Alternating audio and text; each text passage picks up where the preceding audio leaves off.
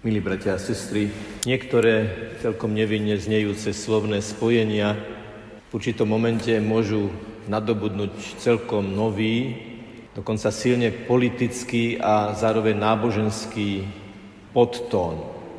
Keď som pred mnohými rokmi počul slovné spojenie teplé rožky, tak ma buď napadol lístoček, ktorý mi mama dávala, keď som išiel ráno nakupovať, alebo ministrovanie u kapucínov, kde pani kostolnička po rannej omši vždy ministrantom zohriala niekoľko bielých rohlíkov.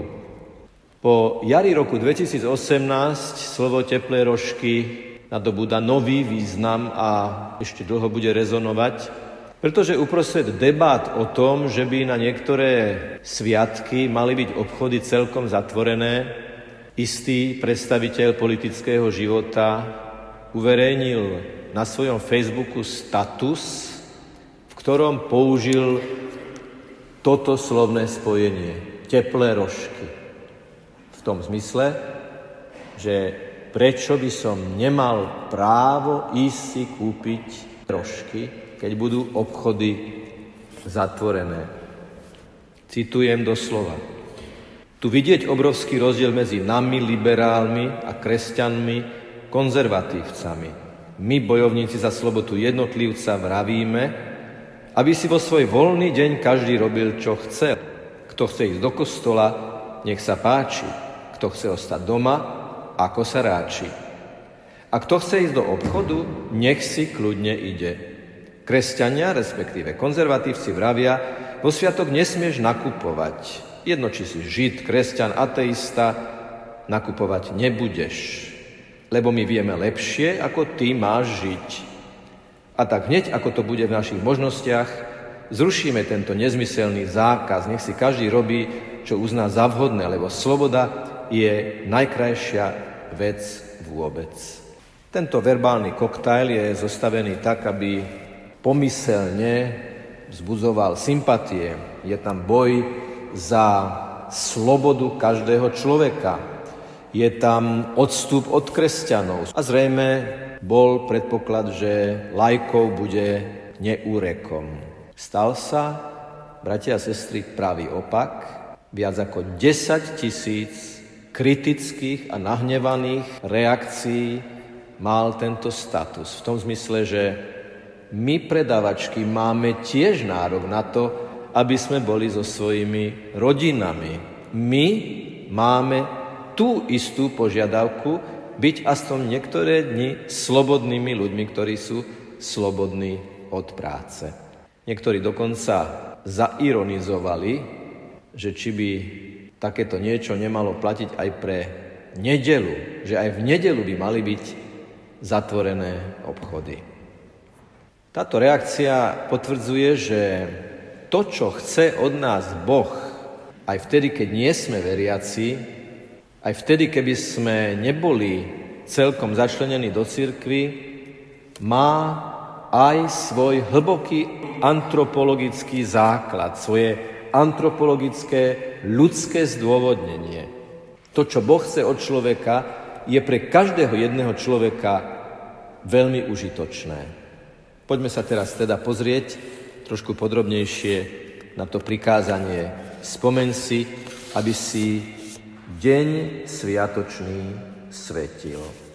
Toto prikázanie obsahuje vlastne dve základné Božie požiadavky.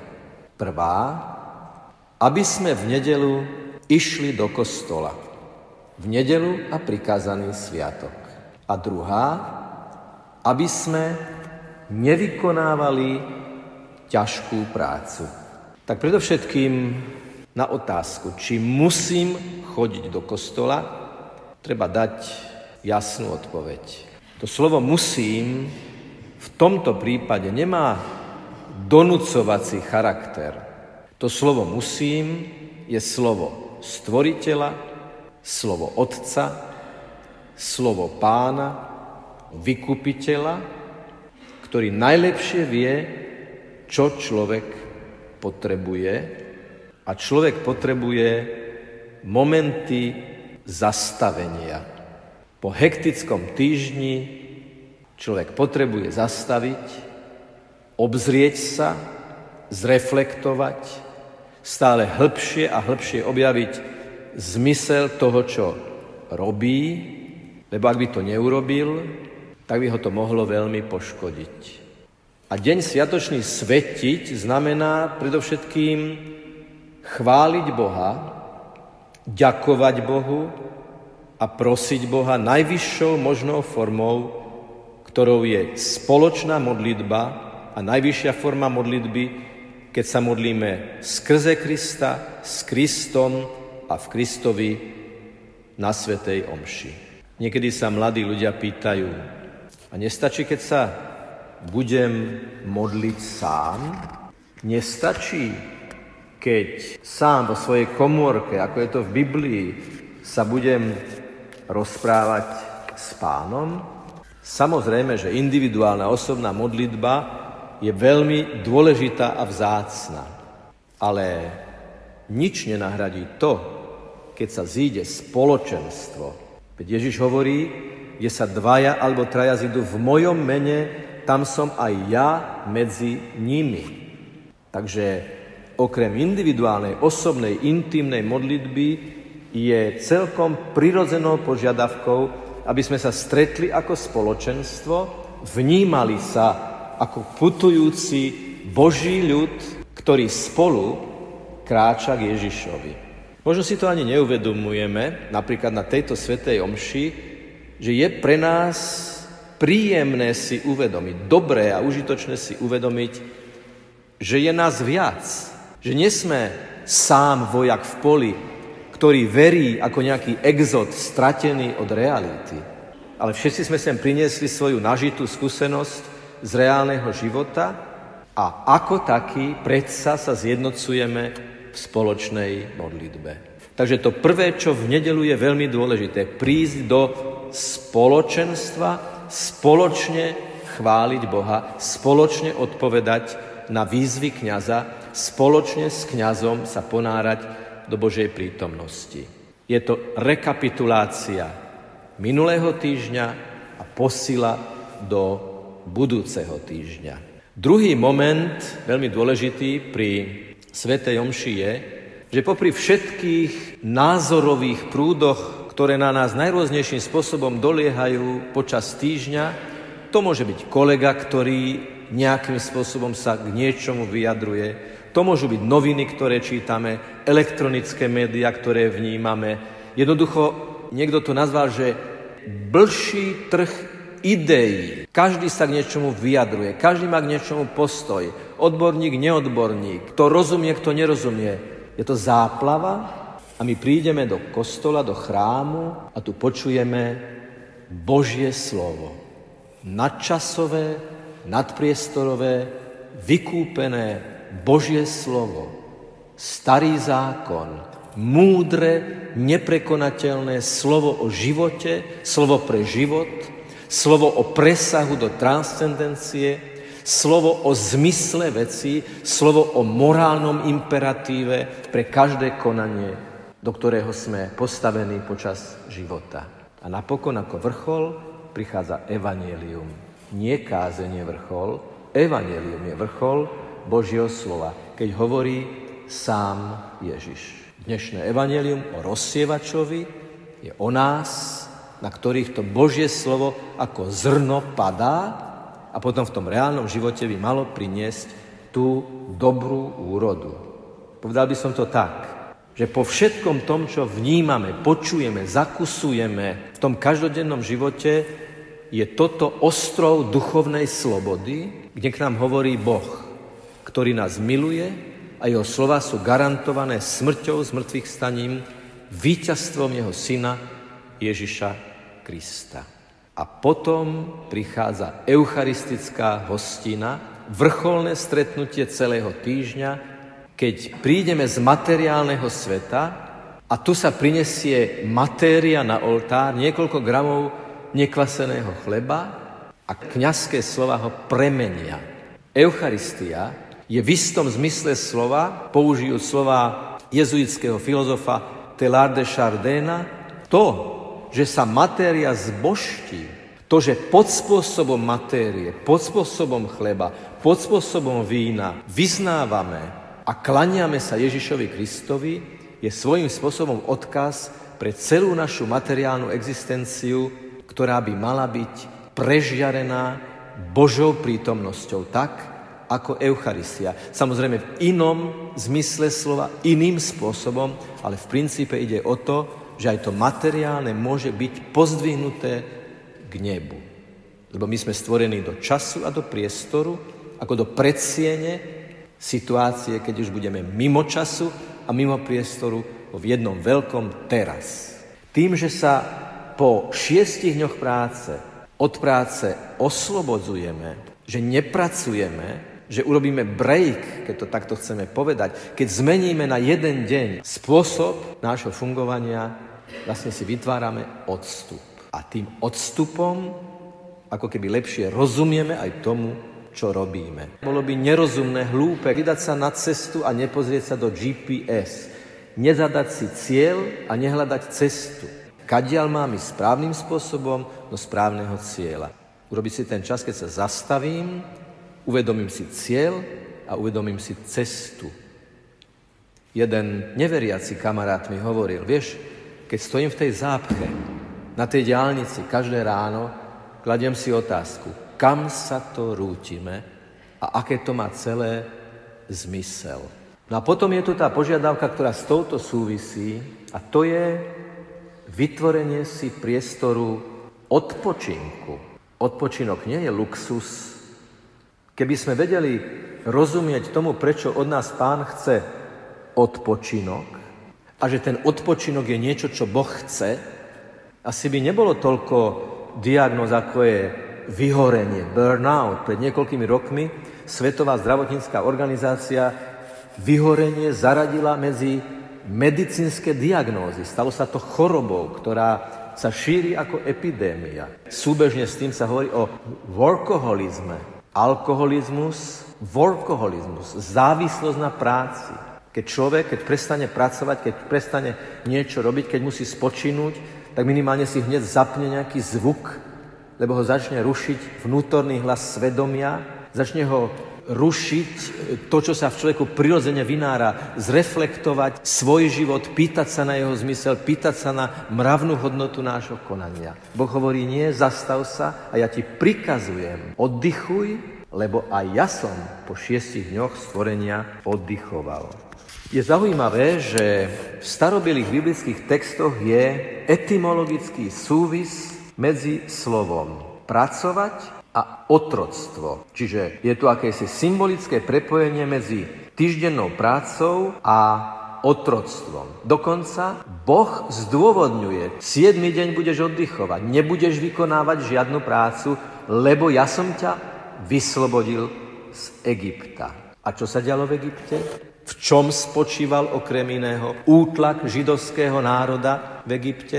Pamätáte si ten úryvok, ktorý sa číta cez Veľkú noc a cez postné obdobie, aby nemali čas žiť, aby nemali čas mať deti, aby nemali čas si upevňovať svoje spoločenstvo, zvýšime im normu, aby ich práca neustále ťažila. Čiže práca bola nástrojom zotročenia, Boh vyslobodil Židov z Egypta, ich vyslobodil z tohto otroctva, čiže keď si ja na jeden deň urobím od práce odstup a nadhľad, je to známkou toho, že nie som otrokom tejto práce. Pretože jeden zo signálov toho, že som na niečom závislák, že bez niečoho nemôžem byť, je to, že sa ani na chvíľu toho nedokážem zrieknúť. To je symbol závislosti a otroctva. Keďže Boh 7. deň nepracoval a videl, že to, čo stvoril, je dobré, a človek je stvorený na Boží obraz, opakujem znovu, keď sa zastavíme, lepšie si uvedomíme, či ideme dobre, či ideme správne, či ideme do dobrého cieľa a či nám nezhárajú vzťahy len preto, aby sme stíhali normy, stíhali platy, termíny, prácu. A toto je ďalší rozmer tej požiadavky v logike kríža. Čiže to prvé rameno kríža, to dlhšie, to je tá vertikála. Nedeľa, deň pracovného pokoja, deň modlitby, deň účasti na Svetej Omši, je o budovaní vzťahu ja a Boh. Ale o to vertikálne rameno sa potom oprie to horizontálne rameno ja a ty, ja a ľudia. Ten nedelný obed, povestný, to nie je len o tom, že mama má viac času urobiť nejaké pochuťky, že nepracujeme a teda máme čas si posedieť. Nedelný stôl je o tom, že si sadneme, že máme čas, že sa jeden na druhého pozeráme, že sa rozprávame napríklad o tom, čo bolo minulý týždeň, v niektorých rodinách dokonca analizujú kázeň, je to chvíľa spočinutia, ktorá symbolizuje celú tú nedelu. Lebo ak by sme komunikovali len cez listočky na ladničke, len cez SMS-kovú komunikáciu, najkračšiu, akú sa len dá, keď už ani nepíšeme písmená, len posielame emotikony, taká tá úplne minimalizovaná komunikácia vedie k ochladnutiu vzťahov a k rozpadu manželstiev, možno psychologicky, možno dokonca do formy rozvodu. Preto tá nedela má veľmi dôležitý význam pri budovaní rodiny. Keď si rodina vyjde na vychádzku, keď rodina ide k starej mame, keď rodina ide na chalupu, keď sa otec hrá so svojimi deťmi a mama hrá so svojimi deťmi, keď sa otec a mama majú čas venovať jeden druhému, celý ten týždeň potom vyzerá samozrejme celkom inak. A tretia dimenzia, trošku menej známa, si vyžaduje a to je vlastne posledný citát, je nasledovný. Zachovaj deň sobotňajší, aby si ho zasvetil, ako ti Pán Boh tvoj prikázal. Za šesť dní budeš pracovať a robiť svoju prácu, ale siedmy deň je sobota, to je odpočinok, v našom prípade nedela, pre Pána Boha tvojho. V ňom nebudeš robiť nejakú prácu, ani ty, ani tvoj syn, ani tvoja dcéra, a teraz pozor, ani tvoj sluha, ani tvoja slúžka, ba ani cudzinec, nie, čo v tvojom bydlisku býva, aby tvoj sluha a tvoja služka mali podobný odpočinok ako ty sám. Čiže tretie, čo nám pán hovorí cez odpočinok je, že pre všetkých má rovnakú požiadavku. Nie, že ty budeš oddychovať a druhý bude na ten tvoj oddych pracovať. Ale všetci rovnako nebudete nič robiť. Isté, že teraz vyskočí hneď otázka, že no dobré, a čo ľudia v službách? Áno, je prípustné, aby ľudia v nemocniciach a v službách, ktoré sú nevyhnutné, boli zaangažovaní, pracovali, pretože to vyžaduje láska. Láska si to žiada.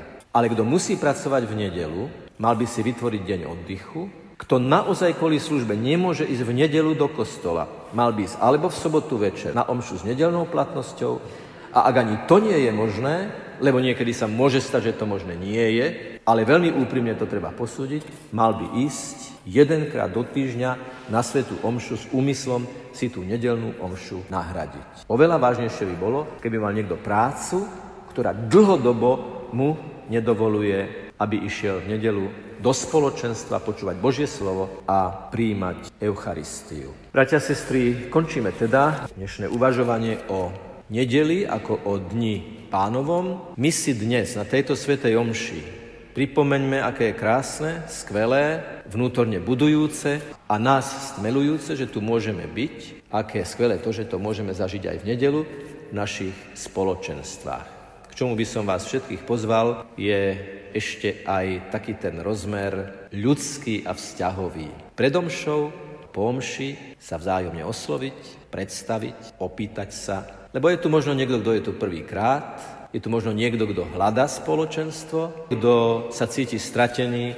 Poznám prípady ľudí, ktorí dnes sú hlboko zaintegrovaní do spoločenstva církvy a začalo to tým, že keď sedeli v poslednej lavici, niekto im povedal, ahoj, ja sa volám tak a tak. A takto sa začalo potom dlhodobé a mnohonásobné priateľstvo. Lebo nedela je aj na to, alebo tento moment odpočinku, spočinutia, ktorý práve teraz prežívame, aby sme sa ako ľudia vzájomne spoznávali. Isté, že by sa to nemalo robiť tak, ako to jeden menej zorientovaný človek pri znaku pokoja sa hneď predstavoval všetkým, ktorým podával ruku. To nie je práve ten moment, ale ten moment je vonku pred kostolom alebo v refektári. A treba vyzdvihnúť aj to, že bratia františkáni sa snažia sprístupniť aj iné priestory po Svetej Omši presne na to, aby sa ľudia socializovali, aby sa stali spoločenstvom, aby sa vzájomne zdieľali. A ja som veľmi rád, že občas toho môžem byť súčasťou. Tak vo veľkej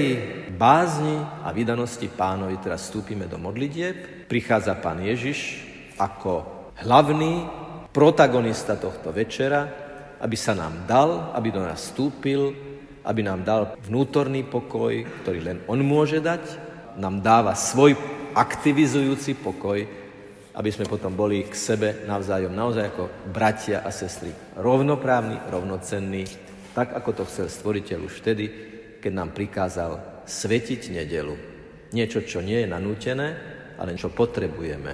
A tak by som ukončil citátom dvoch svetcov. Svetý Benedikt povedal, ako je nevyhnutné, aby sme dýchali, ako je to nevyhnutné pre telo, tak je pre našu dušu nevyhnutná modlitba.